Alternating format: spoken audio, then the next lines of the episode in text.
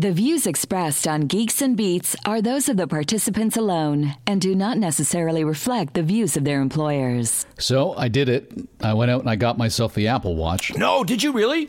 I did. Show me, show me. Uh, well, I don't have it on me Oh. because the thing won't arrive until, quote, June. We, oh, Yeah, most models are four to six weeks delivery, and I was looking at a model that taxes and Apple Care included was going to be one thousand dollars. And the first thought that went through my head is, as good a product as Apple makes in version one, Generation two is always better than Generation one. So I am not going to drop thousand dollars on one of these ridiculous things. And then later on, it occurred to me, you know what's even better than Gen two of an Apple product? is Gen 2.5? Right, Gen 3.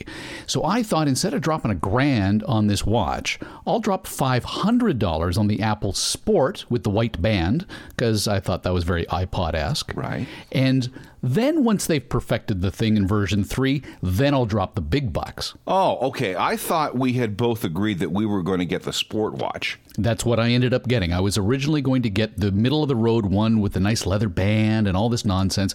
And I did the number, I ran the numbers on it. And you can buy the Apple Sport Watch and buy the band, the high end band, and that would be less than if you had bought the high end watch. Right. Okay. Well, this is what I'm going to do. Again, I haven't had an opportunity to to well, actually, I've spent so much money on airfare recently that I've I've kind of pushed back my my Apple Watch purchase. But when I do, this is what I'm going to I'm going to go with the sport one. So, but June? June, that's the delivery date, and that could be the end of June for all I know. I come home and I say, Wifey, I've decided I am, in fact, after all, getting the Apple Watch, and I got it half price, only 500 bucks. She looked at me and she said, You're an idiot.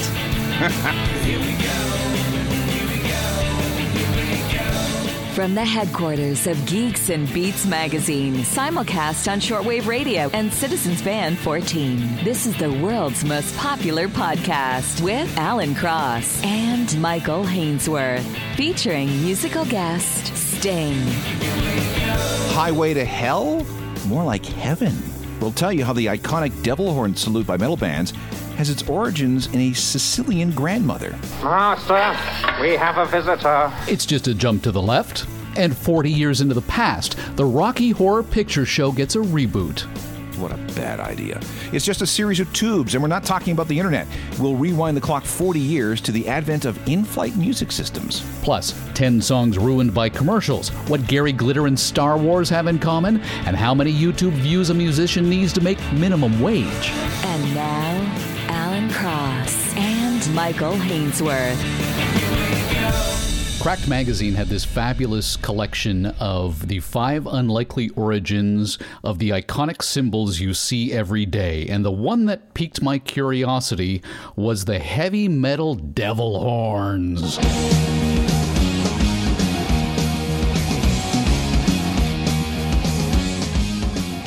Yeah, now Ronnie James Dio is the guy that's credited with introducing the devil horns into into into music. Period.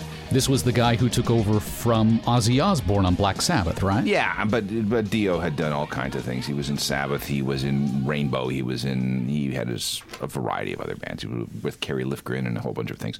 But uh, his grandmother. This is a really interesting story. His grandmother says uh, had this old Italian gesture. And this is something that's actually gone through uh, heavy metal lore for years and years and years. Uh, so the, the the devil horns, which is your uh, index finger and your pinky, and you fold down the other two fingers in the middle. For those who are new. For those who are new, that's the, you ward off the evil eye with that one. Well, take Dio's word for it because that's where he says he got it from his Italian grandmother. from his little old Italian grandmother. At the end of a concert, he was basically saying he was wishing the audience good luck, and they just assumed that there must be some satanic uh, overture to it, considering you know Ozzy Osbourne was biting heads off bats, and uh, everybody figured, hey, that that's a pretty cool screw the man kind of uh, symbol, and so that is how it ended up what it is today. Yeah, and and everybody misunderstands it. Mind you, it's still very effective in warding off the evil eye. So uh, maybe you're using it for one purpose, but you're actually accomplishing something else. Are you ready for the time warp? It's just a jump to the left. With your hands on your hips.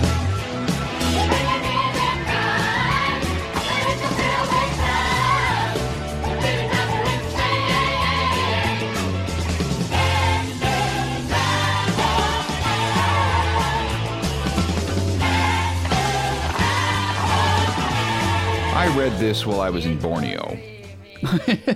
Wow, there's a humble brag for you. I know there. Yeah, I was in Borneo the other day.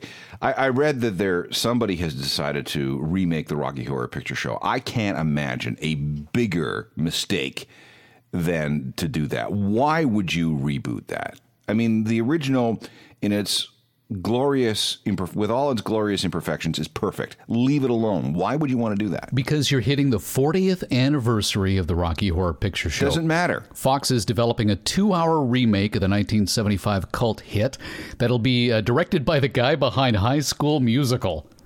See, Richard O'Brien, who wrote the original, does not need the money. I mean, this the original film is still running at midnight in some theater somewhere around the world right now. Maybe Tim Curry needs the cash. I don't. No, he doesn't. more lipstick. No, he's fine. But uh, to agree to something like this, I mean, why don't you just remake Casablanca? Frankly, I don't give a damn. But the thing is, is they made a lot of money on the movie over the course of the last 39 years, 112 million dollars, and there are still people throwing toast at the screen. Yeah, and there's there's the stage productions as well. Um, and yeah, it's probably the longest continuously running movie in the history of motion pictures. Uh, it huge success. It's iconic in so many different ways. Everybody knows who Riff Raff and Dr. Frank N. Furter are, and who Rocky was. Why, why would you? Why, why would you mess with this? I mean, it's like the Clash getting back together. Don't stay. Just don't do it. Who would you get to play Meatloaf? My best story of, of, of that from Rocky Horror is um, the movie. And I was really excited because at that point I thought I was going to do Eddie and Dr. Scott, the same as in in the, uh, in the play. And then I was still excited. They said, well, we're, not, we're going to have somebody else do Dr. Scott. And I said, you're making a huge mistake. and I, and I, and I, and I still think they did, even though the actor was fine. I think they made a huge mistake because the the way it was in the play, Eddie and Dr. Scott really looked alike, and so you knew it was his nephew, and they, you know, and and and um, I was a very good Dr. Scott. Who would I get to play Meatloaf? Uh, that ooh. If I had to cast this, mm-hmm. Patton Oswalt. Can the boys sing? That's the question, I guess. Well, I, I'm sure. That, listen, if we're if we're talking about fantasy stuff, he's the guy I would get. Okay, then who plays the Tim Curry role of Dr. Frank N. Furter? Somebody who has to have as much style as a transsexual. So, come up to the lab and see what's on the slab. I see you shiver with anticipation. Say it! Patience. But maybe the rain is really to blame. So I'll remove the cause. but not the symptom. Who would I get? Justin Bieber. No, he couldn't pull it off. How is that for a rehabilitation of your career? No, no, he, he no way he could he pull that off. I would, you know, uh, Jared Leto. Okay. Uh, Tim Curry can't do it. I understand he actually had a stroke. Yeah, Tim's hasn't been well for a while. Although apparently he's he's done well enough to do voice work for Star Wars: The Clone Wars after. So No, no, no. He's he's he's fine. He's just not what he used to be. I mean, I don't know old Tim is, but he's he's certainly too old for the part. But Jared Leto would do it. I mean, he did it in what was that uh, American Buyers Club or Dallas Buyers Club? Uh, yeah, he could do it. This isn't the first time they've tried to reboot the Rocky Horror Picture Show. Didn't they try to do it for the 30th anniversary as well? Uh, I don't remember. I do remember there was a sequel that nobody remembers. there was. Yeah, there was. Uh, it was called, and nobody went to see it. I mean, nobody went to see Rocky Horror the uh, the, the when it first came out. It was a stiff. It's called Shock Treatment. That's right. 1981. Yeah, that's right. And it was a miserable failure. Of the plot, according to Wikipedia, so you know it must be true, is the continuation of the characters of Brad and Janet Majors, uh, who are now married, and it takes place in Denton, USA, where the town has been taken over by a fast food magnate, uh, and uh, it is entirely encased within a television studio, and residents are either stars and regulars on the show, cast or crew. Brad and Janet, while seated in the audience, are chosen to participate to participate in a game show called Marriage Maze, and hilarity ensues. Okay, here's an assignment for somebody. Go out and find this movie, watch and give us a review.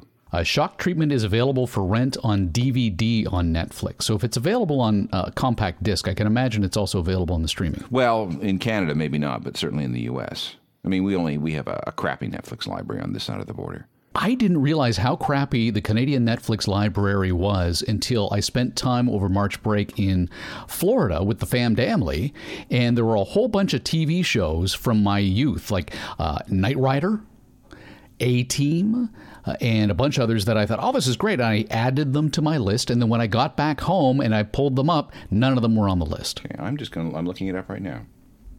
I got the perfect solution to who would play Dr. Frank N. Furter. Who? Marilyn Manson. Well, that is not a bad idea. Marilyn's used to wearing makeup. He is. He has a certain amount of uh, sexual swagger. And and he was recently beaten up, so you know that the man can take a punch. One of the affiliates from my radio show, The Ongoing History of New Music, uh, is uh, 98.1 The Bridge in, in Lethbridge. And uh, they actually have audio of somebody talking about a friend who was the guy that actually punched Manson. Audio of a guy who has a friend. Yeah. Whose babysitter's brother. Kind of. Is the mother of the woman who punched him. Listen, TMZ didn't get this close. Have a, have a listen to this. Coming out. Rocky.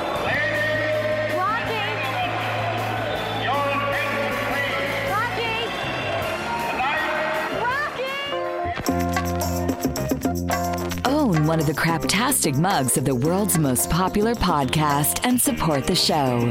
You too can use the power of science to hold liquids, both hot or cold. Visit geeksandbeats.com today. Time now for a Geeks and Beats update.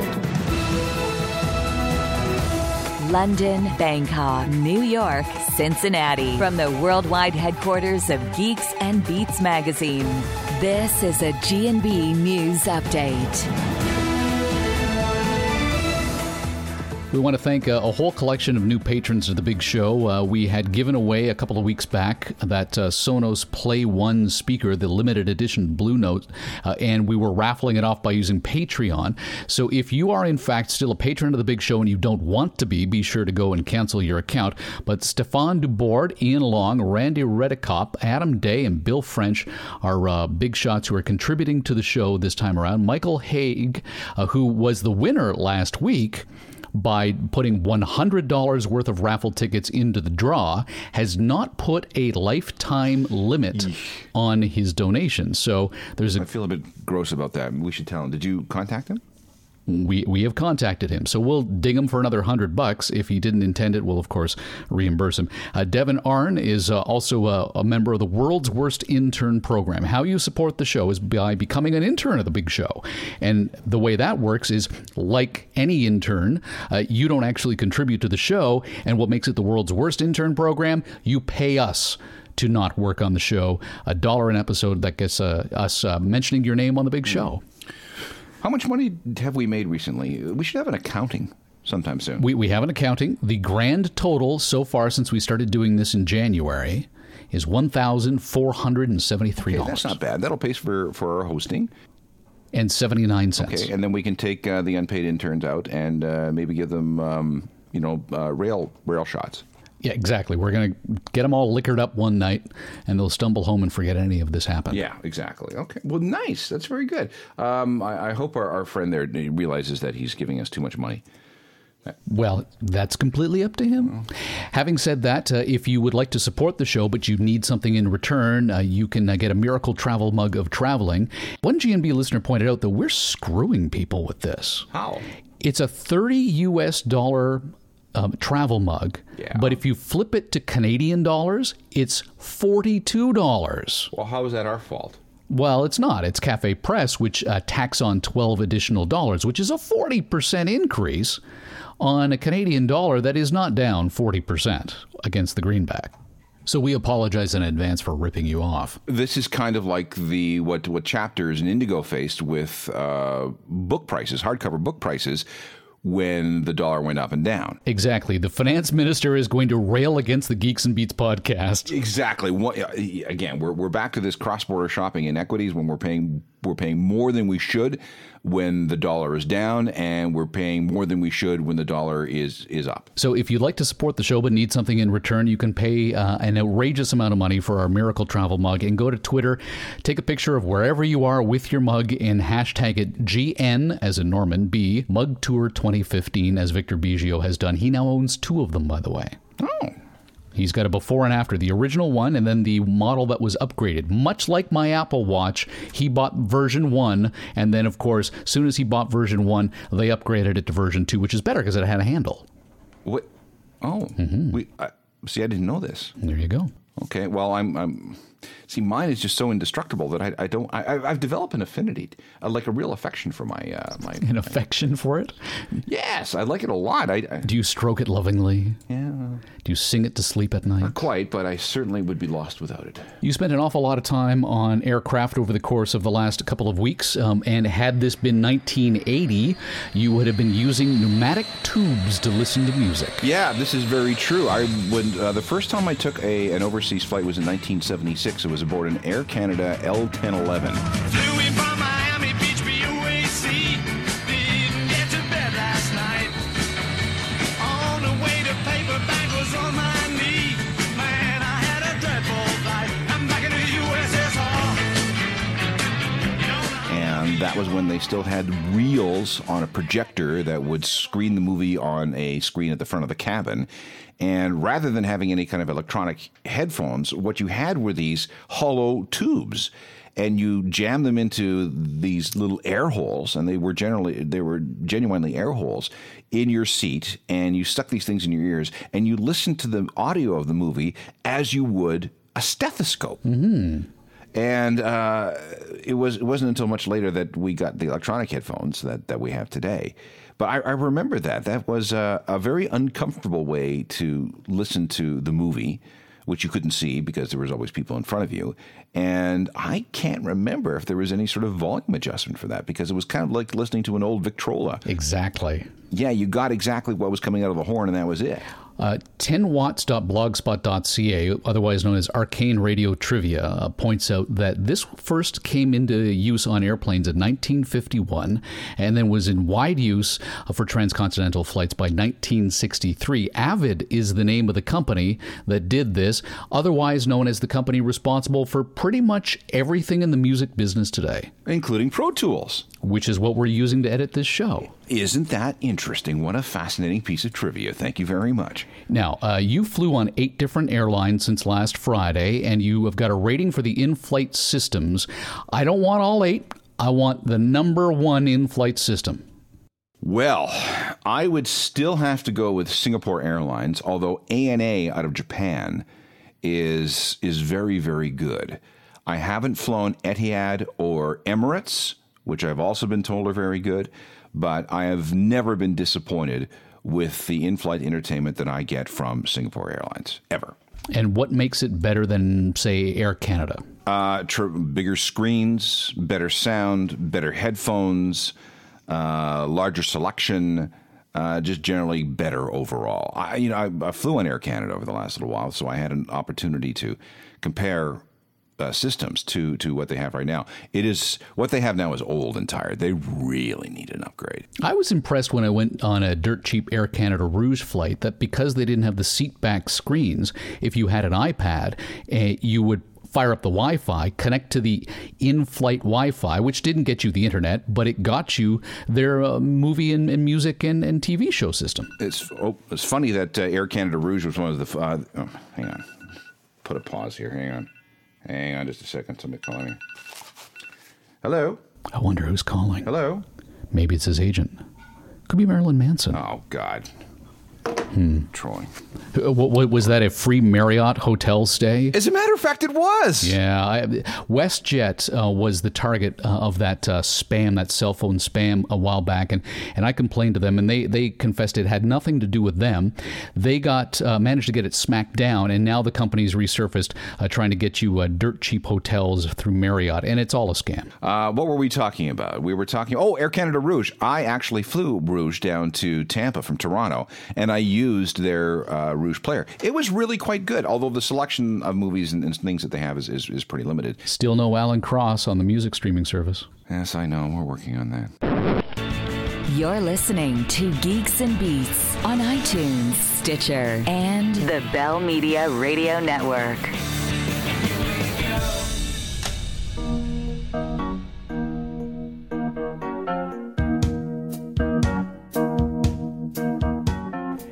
Ten songs ruined by commercials. Oh, I'm sure you can name more than ten. I'm sure you can. This is a good list. Let's just uh, have a look at them, shall we?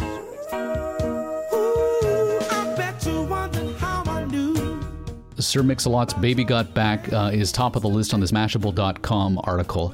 There are a few of them in here. Um, Billie Jean by Michael Jackson. You know, Billie Jean from Michael Jackson, this was the one where his hair blew up. That's right. Well, blew up. It caught fire during the filming, didn't it? Caught fire, yeah, back in 1983. Right. What was interesting was it didn't, I don't recall Michael Jackson taking a tremendous amount of flack for selling out to Pepsi with this huge song, which was still a, a current song in 1983. And uh, meanwhile, people lost their minds when Revolution by the Beatles appeared in a Nike ad two years later. Good Vibrations by the Beach Boys was used to sell soda pop. Um, they, they sold tacos um, using My Sharona by the Knack. Yeah, I could see that one hit wonder kind of band just trying to get as much uh, mileage as they can out of uh, one song. Uh, Mambo Number Five by Lou Bega was in there um, selling what's looks like looks like cars. Paradise by the Dashboard Light by Meatloaf. Don't remember that. What was he selling? Go Phone Light. What's what? Do you know what the? The Go Phone Light. idea. Um, Burt Bacharach's What the World Needs Now, Madness Our House, uh, and in there as well the same old song by the Four Tops, but the one that's missing from this entire list, I can no longer listen to I Heard It Through the Grapevine. Oh, because of the California raisin. Exactly. Yeah, you're absolutely. Yeah, that has got to be the worst. Uh, good call. At some points, the song's success in and to itself is eclipsed by the frequency at which you witness the commercial, and for the rest of my life, Motown is nothing more than a raisin ad. yeah, and didn't the California Raisins actually release an album? Created in 1986 for the California Raisin Advisory Board. Oh God. Uh, the California Raisins sing the hit songs from 1987. Sweet, Delicious, and Marvelous from 1988. Meet the Raisins from 1988. And Christmas with the California Raisins in 1988. It was so successful that many of the merchandise items from the ad campaign are now part of a permanent collection at the Smithsonian. Wow. Now, here's a question. Yes. Uh, did the Marvin Gaye estate not make enough money from the California Raisins that they could leave Will Ferrell and Robin Thicke alone? Oh, come on. I'm just saying. Just saying. Uh, I heard it through the grapevine came out in 1968, and so they waited a fair number of years before they sold out and turned it into a 1986 commercial. It, it took until the 80s before people began to license songs for, for advertising. It just wasn't done because you had jingle producers and jingle writers that would take care of everything up until that point. There were a couple of situations where a popular song became a commercial, and in one or two cases, vice versa. Do you remember I'd Like to Teach the World to Sing by the New Seekers? Yes. That was a Coke commercial. I'd like to build the world a home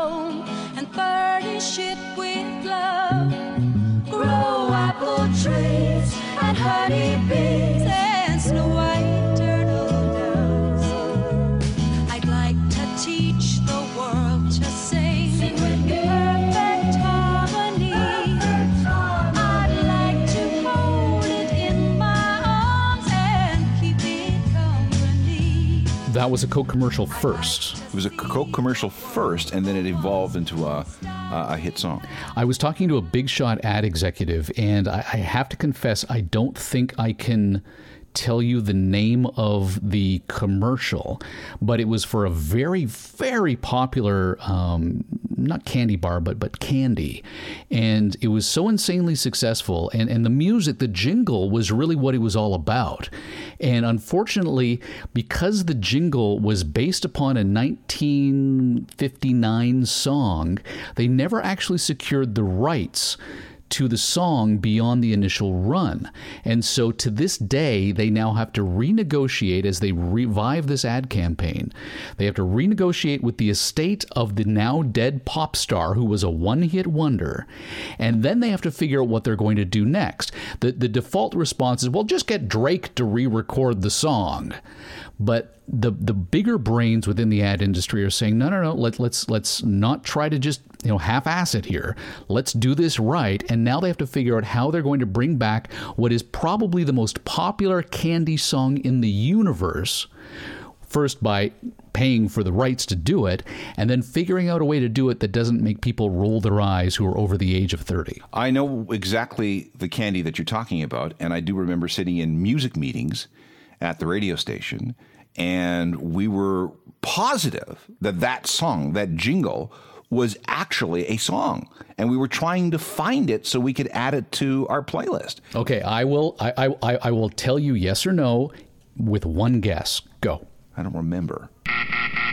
Nah. No, I, I do. I, I remember there was a girl dancing on the street, and this insanely catchy with a 60 sort of feel song.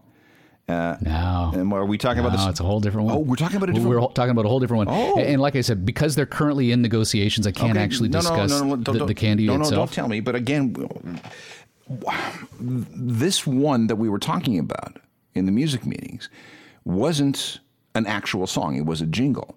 And we actually got on the phone and said, you need to really expand this into a song. Do a new Seekers on it.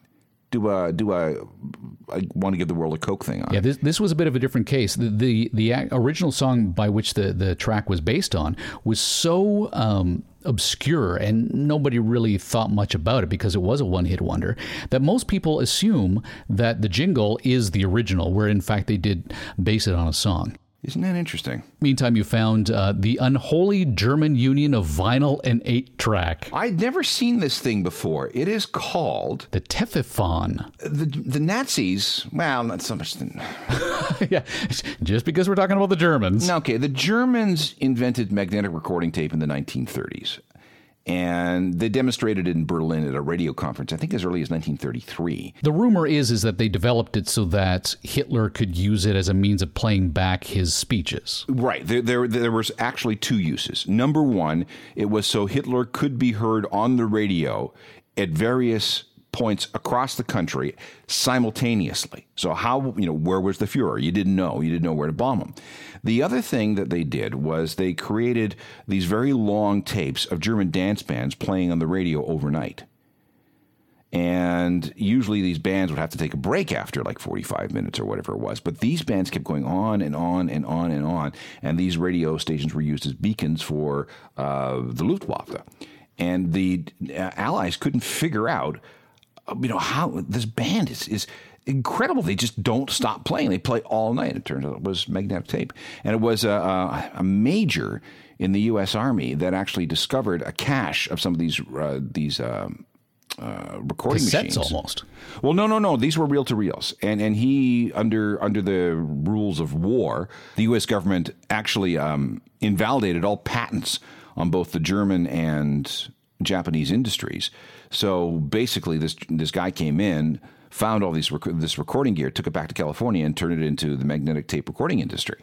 This major, now, but this is a thing that I'd never heard about. The, the Tefifon, it uh, was an audio player. It kind of it's kind of sort of an eight track player uh, because it works with a, a cartridge. But unlike an eight track, which could play forever, this only played had a four hour duration. Right. And you didn't use magnetic tape in this thing, it was some kind of vinyl tape. Right. It had a, a red licorice sort of color to it, and it would wrap around a capstan so that there was a sort of a looping mechanism to it, which gave you the ability to not have to rewind it, I guess. But it was uh, limited to four hours. It had a push button track jump, kind of like the presets that you got on the analog AM radios. And uh, they were cartridges, so you wouldn't have to worry about breaking a vinyl record. Never caught on. It was only sold in Germany. And it is so rare that somebody like me, who has actually done, uh, I mean, I created a museum exhibit about this sort of stuff, and I'd never heard of it. Cut the cord and go to geeksandbeats.com anytime. You'll get the latest episode and links to the stories the boys are talking about. Geeksandbeats.com. Also available on 8 track and cassette. All right, uh, Mr. Big Shot, uh, music history man, what do the Harlem Shake, Gary Glitter, and Star Wars have in common, Rob? Whenever I think of Gary Glitter, I think of the wrong thing. Well, you think of the wrong thing now, definitely. Shake, Gary Glitter, Star Wars. Not a clue. They are all instrumentals that managed to make it in the Billboard Top 10 list. Oh, okay, I see that. All right, you win. Medium.com uh, has this interesting collection pointing out that in 1963 alone, there were 10 instrumentals that managed to make the top 10 list, uh, including uh, the surf guitar classic Pipeline and others. But instrumentals are, are very far and few between these days. Uh, with uh, And there's one exception that makes it onto the list, even though technically it is not an instrumental, and it is by the champs, it's Tequila. Yeah, because he does say tequila several times throughout the song. Right. I did an ongoing history of new music show on, on instrumentals recently, and there are a lot uh, of instrumental hits both in pop and rock, but in the alternative world, there's really not that many at all. Uh, I, I, if you grew up listening to AM radio during the 1970s, you'll know that there were tons of them. A lot of them were movie themes, a lot of them were TV themes. Then you had something like uh, Frankenstein by uh, Edgar Winter Group or Hocus Pocus by Focus, Hot Butter and Popcorn. That was a big one. Miami Vice theme, to your point about uh, TV shows, hit number one on the charts by Jan Hammer in September of 1985. And um, even before that, Harold Faltermeyer's Axel F made it up to number three in the same year.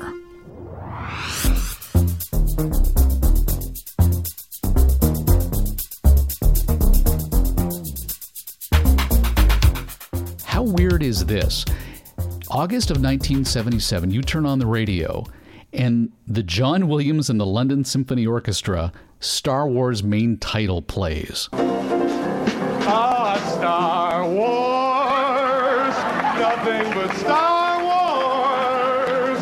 Give me the Star Wars, don't let them end. Ah, Star Wars, if they should fire war. It made it onto the top 10 list? Yep, I remember listening to a Casey Kasem replay of uh, American Top 40, and uh, you know some of the stuff that they would play, you know, from the 70s. You know, Nadia's theme uh, from around the time of the 76 Olympics with Nadia Comaneci. Uh, that that was that was it was weird that this song would come out of nowhere between all these other pop and disco songs from the 1970s. There's there's another one here that I one of the ones I really really liked was um, by a, sort of a jazzy guy named Deodato who did the theme from 2001, also Sprach Zarathustra, uh, which was a really cool, really really cool version of that. It was kind of dancey, kind of funky, kind of kind of cool. Um, I'm trying to think of some other ones here. Uh, Billy Preston and Out of Space. The theme from Hill Street Blues made it into the top 10 list in 1981. When I was a kid, in 1981, I wanted to learn how to play the theme from Hill Street Blues. I got the sheet music, I studied it, I studied it, I studied it. And then one day the parents said, you know what, maybe we should uh, rent you a synthesizer, maybe get you into that whole rock and roll thing. This piano thing, that's just not cool enough. We went down to Steve's Music on Queen Street West in Toronto. And of course, the only thing I tested all of the synthesizers out with was the theme to Hill Street Blues. It was the keyboard version of No Stairway to Heaven.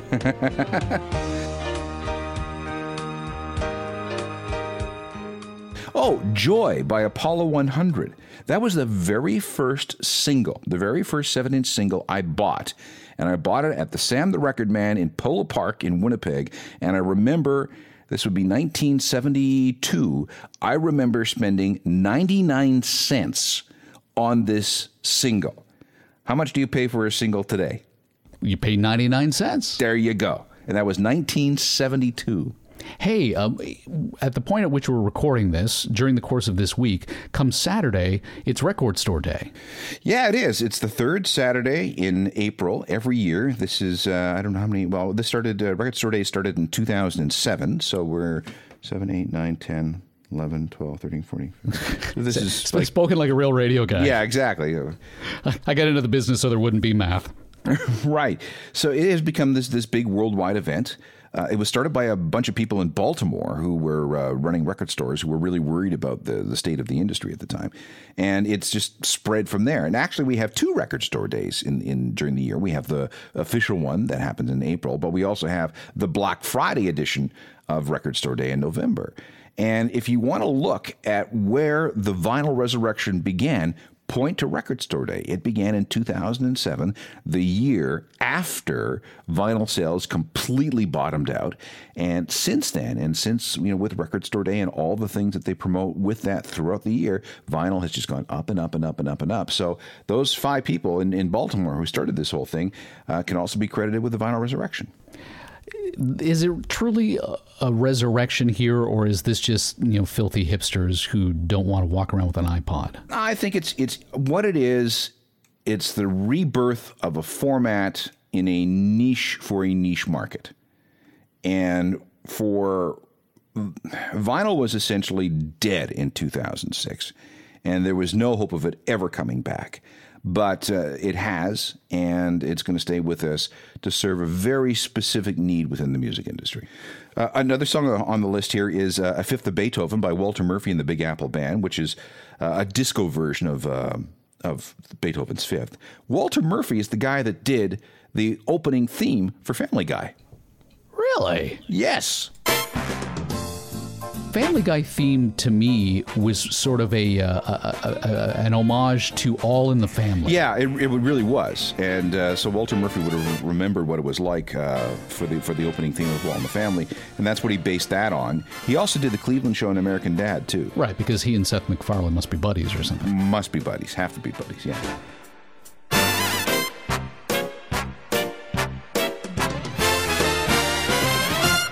U2's old studio is being demolished.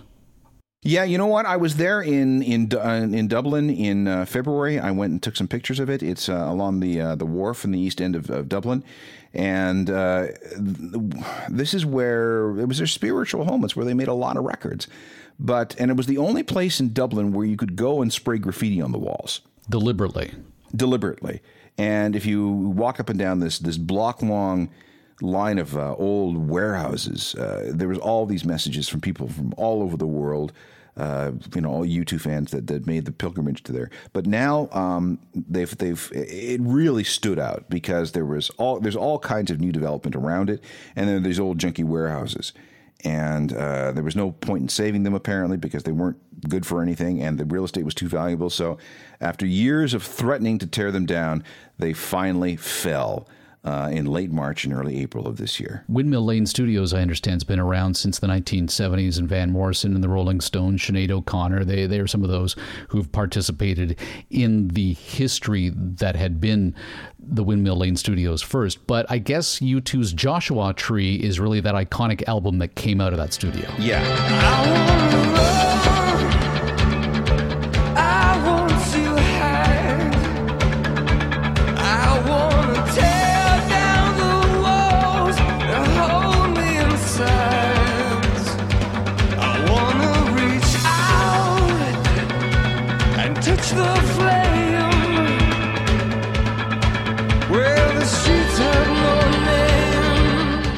We have to be careful because there's two different Windmill Lane studios. There's the the one that got torn down, and then the relocated version across the wharf, which is now home to a uh, a school that teaches recording engineering and recording uh, recording arts. And as we had talked in a previous episode, the industry is so strapped for cash right now, considering anybody with avid Pro Tools can sit down and, and pound out an album, that uh, they're now using their facilities when they're not using it to host guys like Bono to actually teach people how to be Bono. Yeah, exactly. And pay good money to do it. Well, good money, I don't know. You've got this list of musicians and the minimum wage. Well, no, they pay good money to learn how to become musicians. yes, that's, that's the the only place where the real money's made these days. Well, yeah. I mean, if you look at this chart, and I'll put a link to it, and you can see exactly how much you need to, how much your music has to be heard on various streaming services, ranging from uh, Apple's Beats and Google Play all the way up to YouTube. Uh, man, you better hope that you have a hit if you want to make any any cash from this sort of thing. Uh, according to Digital Music News, if you have um, a track on iTunes, Amazon, or Google Play, it's a single download at 99 cents, you would have to sell 11,364 tracks just to be making the minimum wage. I actually use this chart when I speak to uh, bands at various boot camps and so on, and they're absolutely. You should see the. You've never seen a room for uh, full of more crestfallen people than when you when, when you finally get to the YouTube one at the bottom, and they they they express it as a, as a circle, and the bigger the circle, the more down, the more streams you have to have before you make minimum wage. Right. And the the circle for for YouTube is so big it can't fit on the screen. To that point, on iTunes, you would have to uh, have 11,364 downloads. To uh, get the equivalent minimum wage on YouTube with your music, you would have to have 720,000 plays. Whereas, Yeah. with a self distributed album or CD, you only have to, at $12 per pop, sell 105 of them for the artist revenue to be $12 an hour. That's that's right. And the, the the trick is getting convincing people to part with that much money for your music. Well, Justin Bieber managed to pull it off. Well, he did, but uh, even Justin Bieber pales in comparison when it comes to sales to what we used to have in the 90s, 80s, and 70s. I'm just desperate to get one more shot in at Justin Bieber after last week's show. Catch all new episodes of Geeks and Beats Wednesdays on iTunes and watch for Geeks and Beats magazine on a newsstand near you. To be part of next week's show, call area code 323 319 Nerd. Follow the stories on Twitter Facebook and get your dose of Geeks and Beats anytime at geeksandbeats.com. The Geeks and Beats podcast would like to thank the National Science Foundation.